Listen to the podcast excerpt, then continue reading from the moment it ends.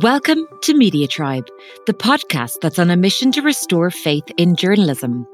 I'm Shauna Kinnair, an award winning journalist with over 10 years of experience working for some of the biggest news outlets in the industry.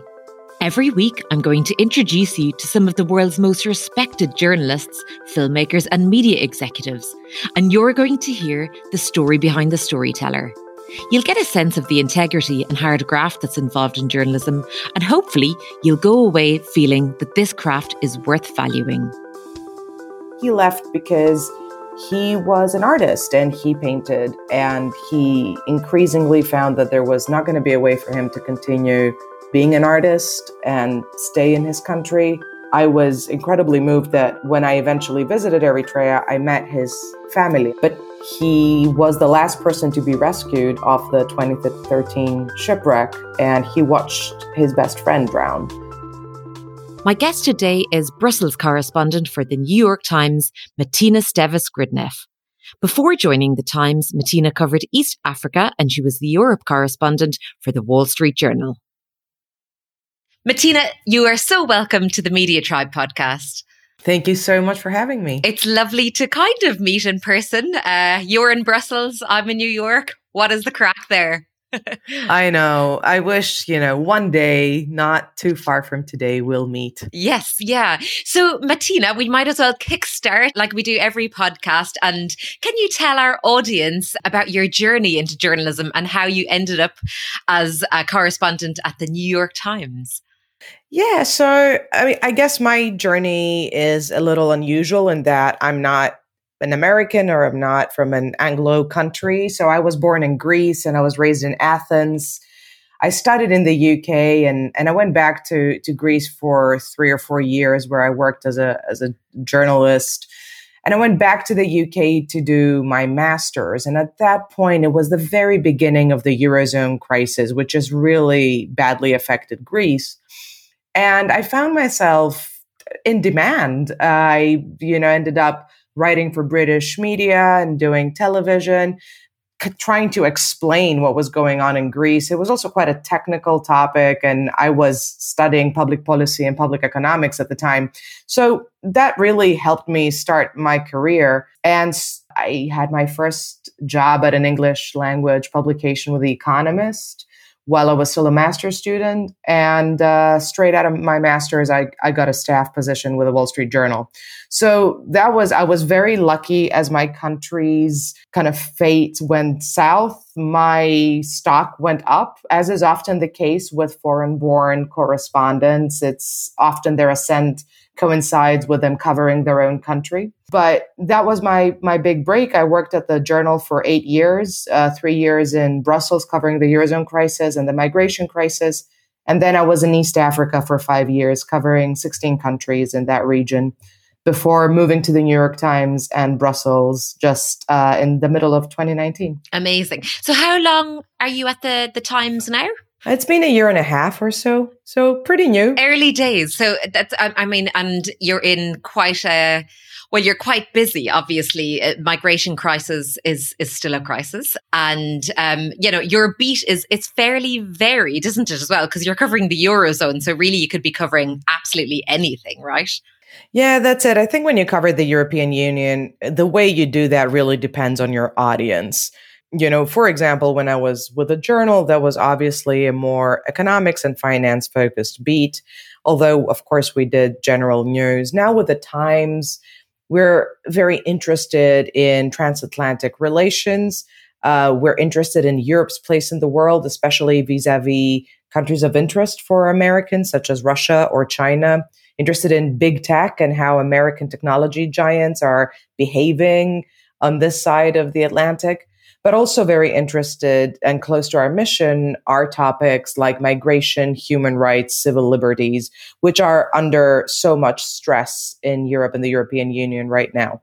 So that's where the more sort of public service element of the work comes in as well. Mm, I mean, it's a huge beat. What's interesting to me, Matina, is that starting at The Economist, graduating, I guess, to the Wall Street Journal, they're both publications with a finance business slant.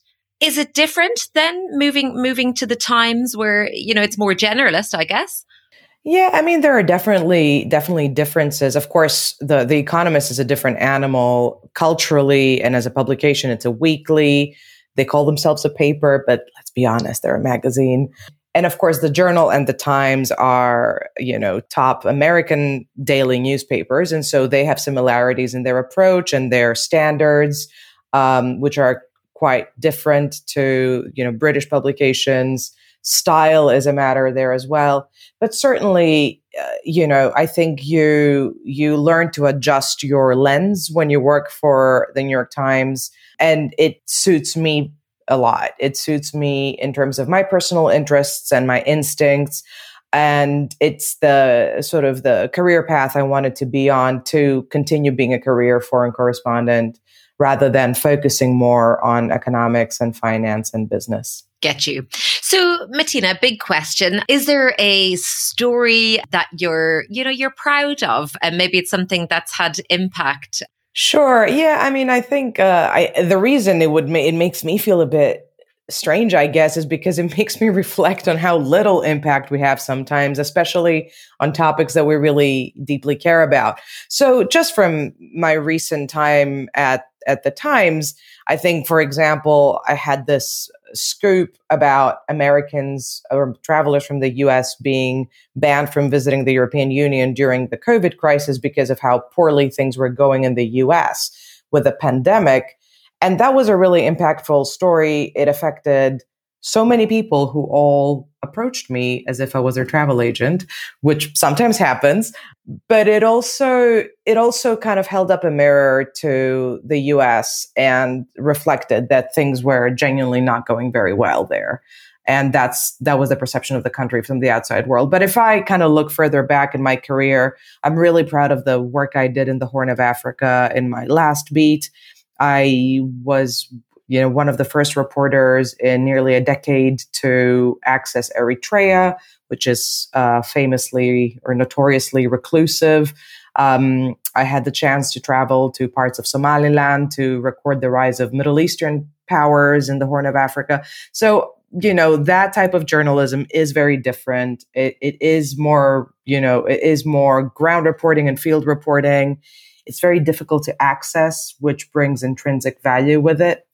Let's talk more about Eritrea because actually it's a country we've never spoken about on this podcast. And I think that's indicative of how difficult it is. I mean, it's impossible really to get in there as a journalist. As you say, Matina, it's an inc- incredibly secretive country. Um, and you covered it from the the lens of asylum seekers, isn't that right? Young people escaping to neighboring country Ethiopia because they had been forced or were going to be forced to be conscripted into the army, as are all kids under 16 or 18, Matina? Uh, it's it, the last years of high school. Last so years of high school. Getcha. So, so I believe something like it's, is it one in 50 asylum seekers in Europe are from Eritrea, which is actually double the number of Syrians, which might shock our audience. So can you just tell us, like tell us a lot more about Eritrea, you know, your experience of, of covering a country so secretive and that's rarely covered in the news. Let's call a spade a spade. Yeah, well, I um I I didn't know much about Eritrea. In fact, I knew it from reading asylum statistics, but I covered a big shipwreck that some listeners might remember. Uh, of a migrant boat off the coast of the Italian island of Lampedusa in 2013, where more than 300 Eritreans drowned. And I got to Lampedusa very soon after the shipwreck and, and I met with many of the survivors and interviewed them and, and did stories about that. And that's how I came to know Eritreans. And one thing that really struck me back then, and this is the beginning of the you know early days of the Syria war and the refugee movement from Syria. And that was kind of my main experience talking to refugees in Europe. Eritreans just seemed to really love their country. That really hooked me. And I was, I was just uh, so interested in the background and the history of the country, its relationship with its much larger, much more powerful neighbor, Ethiopia and what the reason was for the flight of all these people in huge numbers. Eritrea is actually quite a small country. And so when I got my posting to Nairobi in 2014, I just really focused my efforts in trying to secure a journalist visa to Eritrea. And it took two years. so it took a while, but uh, eventually it worked. And I was on my own. So it's very different to operate in a country that's very suspicious of, of visitors. Uh, as a writer than it is, for example, if you're a television reporter and you have a camera with you, or even if you're a photographer and you're, you're still carrying equipment. I was able to just walk around and be much freer. I was followed. I subsequently, you know, was given good reason to believe by you know, Western intelligence services that I was my phone in my room was tapped in my hotel. My mobile mobile phones didn't work. You know, the Asmara, the capital of Eritrea, is is very beautiful. Eritreans are delightful, wonderful people, as mo- most people are in the Horn of Africa. From a cultural perspective, it's an ancient culture, very rich. Um, the architecture in Asmara is famously modernist. There's some incredible gems from the interwar period, especially, um, including a famous petrol station that looks like a spaceship. Um, so it's full of surprises. What's clear is that there's hardly any work. What's clear is that there's a lot of poverty but also a huge amount of national pride and commitment to Eritrea's statehood and independence from Ethiopia. And I think that in the context of, you know, a, a, despot or a dictator who takes advantage of that and has, you know, was, was a really lionized, very brave revolutionary fighter who then became president forever, that that makes a very complex national identity.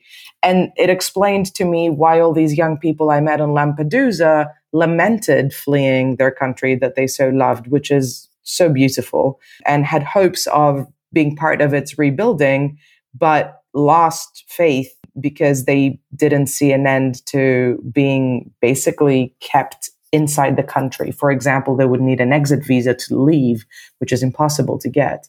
So it was a it was a fantastic experience. I don't think they'll be inviting me back anytime soon, though.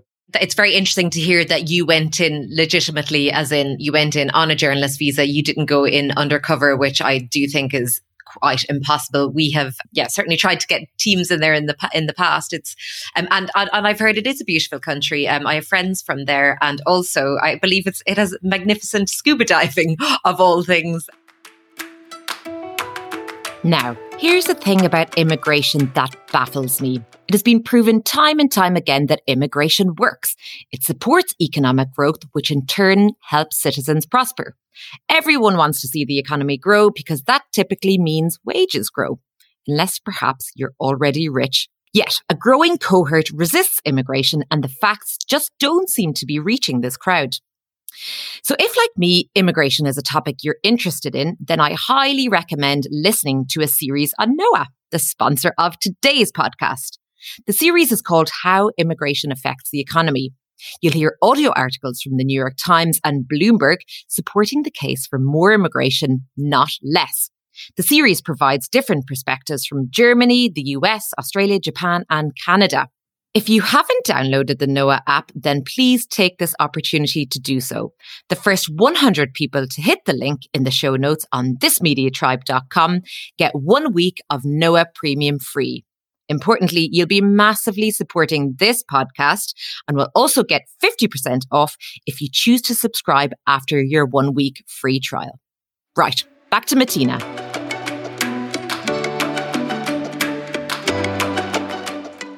So, so talk to me about. The, you know, the people that you met who were escaping and, and making these treacherous routes across the Sahara, and of course they had to go via Ethiopia, which is, of course, the country in which um, Eritrea um, is trying to protect itself against after, I think it was a, a 30 year um, struggle, isn't that right, for independence from Ethiopia? Tell us a little bit about those people. Yeah, well, I mean, the, the issue, of course, is uh, Ethiopia and Eritrea reached a peace agreement two years ago for which the Ethiopian prime minister won a Nobel Peace Prize. He's now leading his country into a civil war. So things are actually really getting bad again, both for Ethiopians and for Eritreans. But, uh, you know, one of the people um, I remember from that reporting and who I'm still in contact with is a young man called Johannes. He left because he was an artist and he painted and he really didn't want to go to the military. And he increasingly found that there was not going to be a way for him to continue being an artist and stay in his country. I was incredibly moved that when I eventually visited Eritrea, I met his family. I met his mother and father and his sister, and they hadn't seen him in years. And they were, you know, happy to talk to me about having met him more recently and spoken to him more recently in Europe. But, you know, his little sister told me, well, you know, the straw that broke the camel's back for him was that he he couldn't find um, the colors he needed to paint. The country's isolation disrupts all sorts of supply chains, including for, you know, obviously better quality art um, equipment and paint brushes and whatnot. And and that was kind of the final push for him. But he was the last person to be rescued off the 2013 shipwreck, and he watched his best friend drown. So this is someone who also went through incredible trauma to start a new life in Europe and will probably never see his sister, whom I saw in 2016, um, again. So the, you know, the trade offs and the decisions are immense. It's huge. And I think, sorry, I, I, this is my fault, but we, we should definitely point out when you are conscripted into the army in Eritrea, it has been compared to slave labor. People do not get I mean, you barely get paid. It's not like a life of luxury at all. Au contraire, it's it's a really, really grim and desperate life, isn't it? Um, I think another family that you portrayed in, in, in that particular piece in the Wall Street Journal, they they mentioned they they see their dad once a year, and he wasn't, you know he'd he'd he was confined to a life in the army as well. So it really, really is desperate times. And Matina, I want to talk to you also about another really great report that you had in the New York Times about the Greek Coast Guard. I, I say great, I mean awful. Um, do you want to talk to us about that? Um, actually, it wasn't the Coast Guard; it was the uh, situation at the land border. Um, but it's not not any better on the sea borders. I think, I mean, it was a very tricky story for me because I'm Greek and, and it was situated at a time that was extremely fraught for Greece because most refugees, all refugees really, arrive to Greece through Turkey, and Greece and Turkey have very, very fraught, difficult relations. And this has been the case for a very long time, and it's especially the case this year. Relations are at historic low.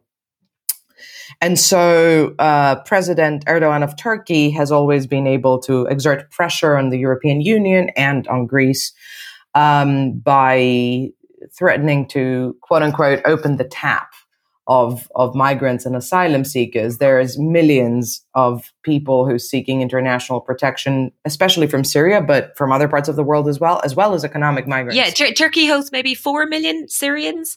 That's correct. Yeah, it's extraordinary. It really, really is. Yeah. When Erdogan actually, uh, for totally unrelated reasons, his army had suffered a defeat in Syria, and he deemed that the European response was not sufficiently enthusiastic, opened the taps and announced to people who were seeking a life in Europe that the borders were open thousands of asylum seekers made their way to the Greek border, especially the northern Greek border with, with Turkey, the land border. For Greece, that was a hostile move. Greece was already, you know, uh, receiving thousands of asylum requests every year and hosting thousands and thousands of asylum seekers, uh, stopping them from moving onwards into Europe. And so the government found itself under a huge amount of pressure uh, and the way that pressure manifested in some cases was by becoming quite brutal with asylum seekers. In the eyes of the broad public, frankly, that response was justified. People felt that Erdogan was, you know, playing war and using people. And in that context, these people were should have known better than to become embroiled in this. Know, my perspective is that these people are often so desperate to finally set up life somewhere where they can stay, which isn't the case in Turkey for the vast majority of them, that they're not going to really stop and think about the international geopolitical ramifications of them trying to cross a border. But what happened, what we discovered happened is that Greece pushed people back into Turkey often by you know, rounding them up in groups and keeping them in a place and then sending them back to Turkey, which is also known as refoulement or pushback. It's an illegal practice under international European law. Greece has uh, repeatedly rejected our findings. They've accused us of using Turkish agents as our sources and decried our reports as fake news. And, you know, personally, that was very difficult for me because I am Greek. My family lives in Greece, and a lot of my friends and, and people I care about deeply felt that Greece's actions in being aggressive with asylum seekers were justified in the context that these happened. That's not my place to say, but what we discovered is ostensibly illegal under Greece's international obligations. And for me, one of the lenses that I, I applied on this story was that, you know, I always saw Greece's sort of edge over Turkey in this perennial um, enmity as lying in the fact that Greece is a European Union country and a rule of law country, something that Turks have aspired for themselves, but you know, their hopes have been thwarted, in particular under President Erdogan, who's become increasingly authoritarian. So for me, it was especially interesting that in a moment of crisis, instead of Greece sort of becoming more attached to this superior liberal democracy values that it's signed up to, actually chose to go against the law and it's the values it's espoused. So, so for context, again, it's you know I, I, I remember um, when we were covering the refugee crisis with Channel Four. I guess it was 2016, and, and and back then Greece and Greek people were very very open and welcoming to refugees landing in places like Lesbos and all of the other islands, and and and it, it was magical to watch, and it, you know it really really was extraordinary in the sense that you know um, human beings care. However, fast forward, you know, four or five years, is there a sense of indifference? Would you say? Oh, it's it's much stronger than indifference. I think people are fed up. Greece became a holding pen for hundreds of thousands of asylum seekers when Northern Europe decided it wasn't going to take anymore and uh, an agreement was put in place that effectively penned these people in, especially on the Eastern Aegean Greek islands like Lesbos.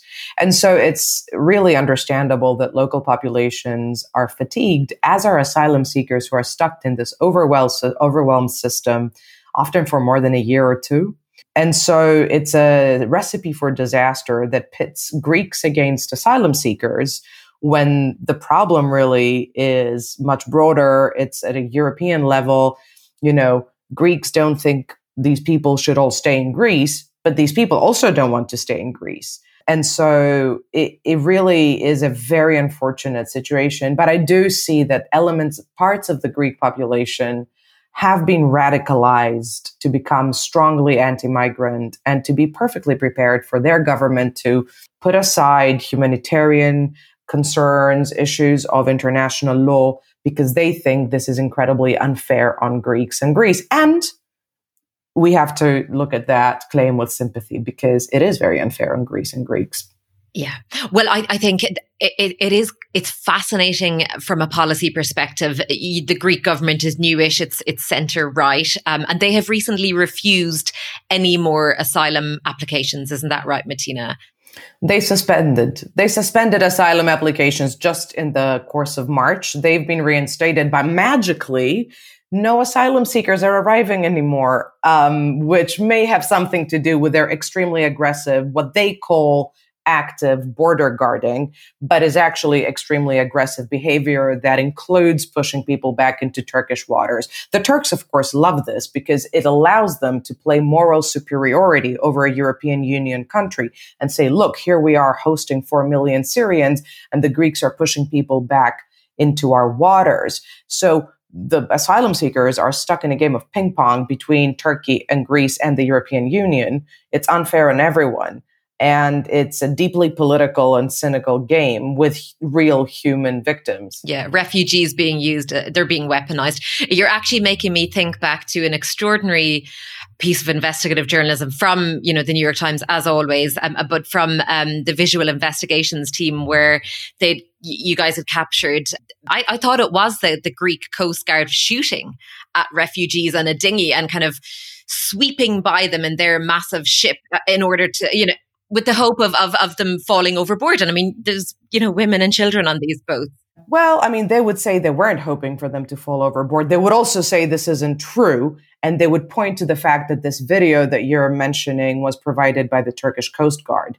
And anything provided by the Turkish state, according to the Greek state, cannot be considered anything more than propaganda. That being said, part of our forensics team at the New York Times, which is incredible and was part of a Pulitzer Prize win this year, uh, does exactly that. It takes video, audio, or other information provided by sources, including state sources, and corroborates it. We've we've had Malachy on the podcast, so we I mean it is it's it's fantastic journalism, and I do I think your name was on that piece as well. So it's obviously it's actually great to see how you know you guys collaborate um, within the New York Times, even if you're in you were clearly um, in Europe, and and Mal and his team are obviously in New York. So another extraordinary piece of journalism.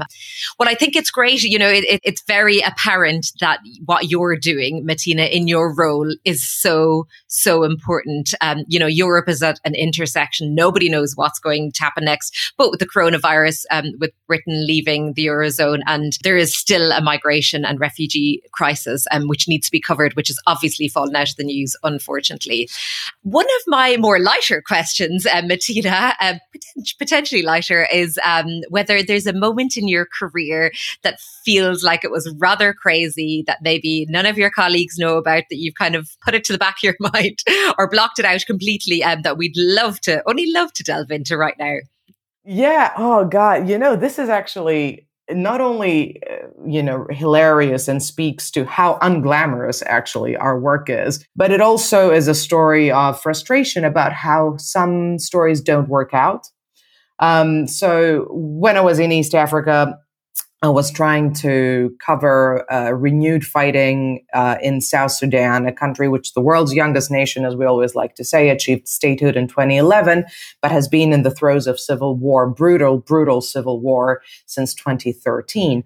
And it, it was uh, 2017, and I was I was trying to sort of somehow cover this flare up of fighting, and it was impossible to get into South Sudan. The South Sudanese authorities had thrice rejected my visa applications, and it was becoming increasingly hostile for international journalists. Most of my colleagues were leaving. And so I decided to go to Uganda and try and, and talk to people who were fleeing South Sudan in droves, um, seeking safety in, in that neighboring country. And so I traveled to rural, two, two internal flights and hours of driving, got to the border between Uganda and South Sudan, started doing interviews. There were people arriving every day. I remember there was a footbridge and I was standing on the Ugandan side and at the end of the footbridge was the South Sudanese side. And actually the so-called front line, because it was moving constantly, was not far from that, like that point. So it was so close. But I really focused my frustration on just getting the best testimony I could from the people were mostly women and children because most of the men were staying behind to fight. Uh, to talk to me about what was going on, and also just to record how Uganda, which is obviously a poor country, was coping with what quickly became a million plus um, refugees from South Sudan, and comparing that to my context of how European countries had dealt with with refugees, and that included I'm like in deep rural Uganda, and the only hotels, so to speak, are basically hostels that are in the form of dorms. And I have a very uh, vivid recollection. I managed to get a, a room where I could sleep by myself, but there was no shower and there was communal loo. So I, uh, I, this, this is a month before my wedding as well. I love where this is going, by the way. I was in a real kind of pampering mode, like I must look great for my wedding. and um, I remember very vividly standing in a bucket, like a small bucket as well, not like a big one, um, with two bottles of water and trying to wash myself and thinking, God, how did I end up here? Like, what what decisions in my life led me to be here in this moment? I was, I mean, I was very pleased with myself that I was able to somehow wash because you know it was hot. I was in the dust and dirt all day as well. So, um, very unfortunately, for completely you know non-interesting editorial reasons, that story never ran.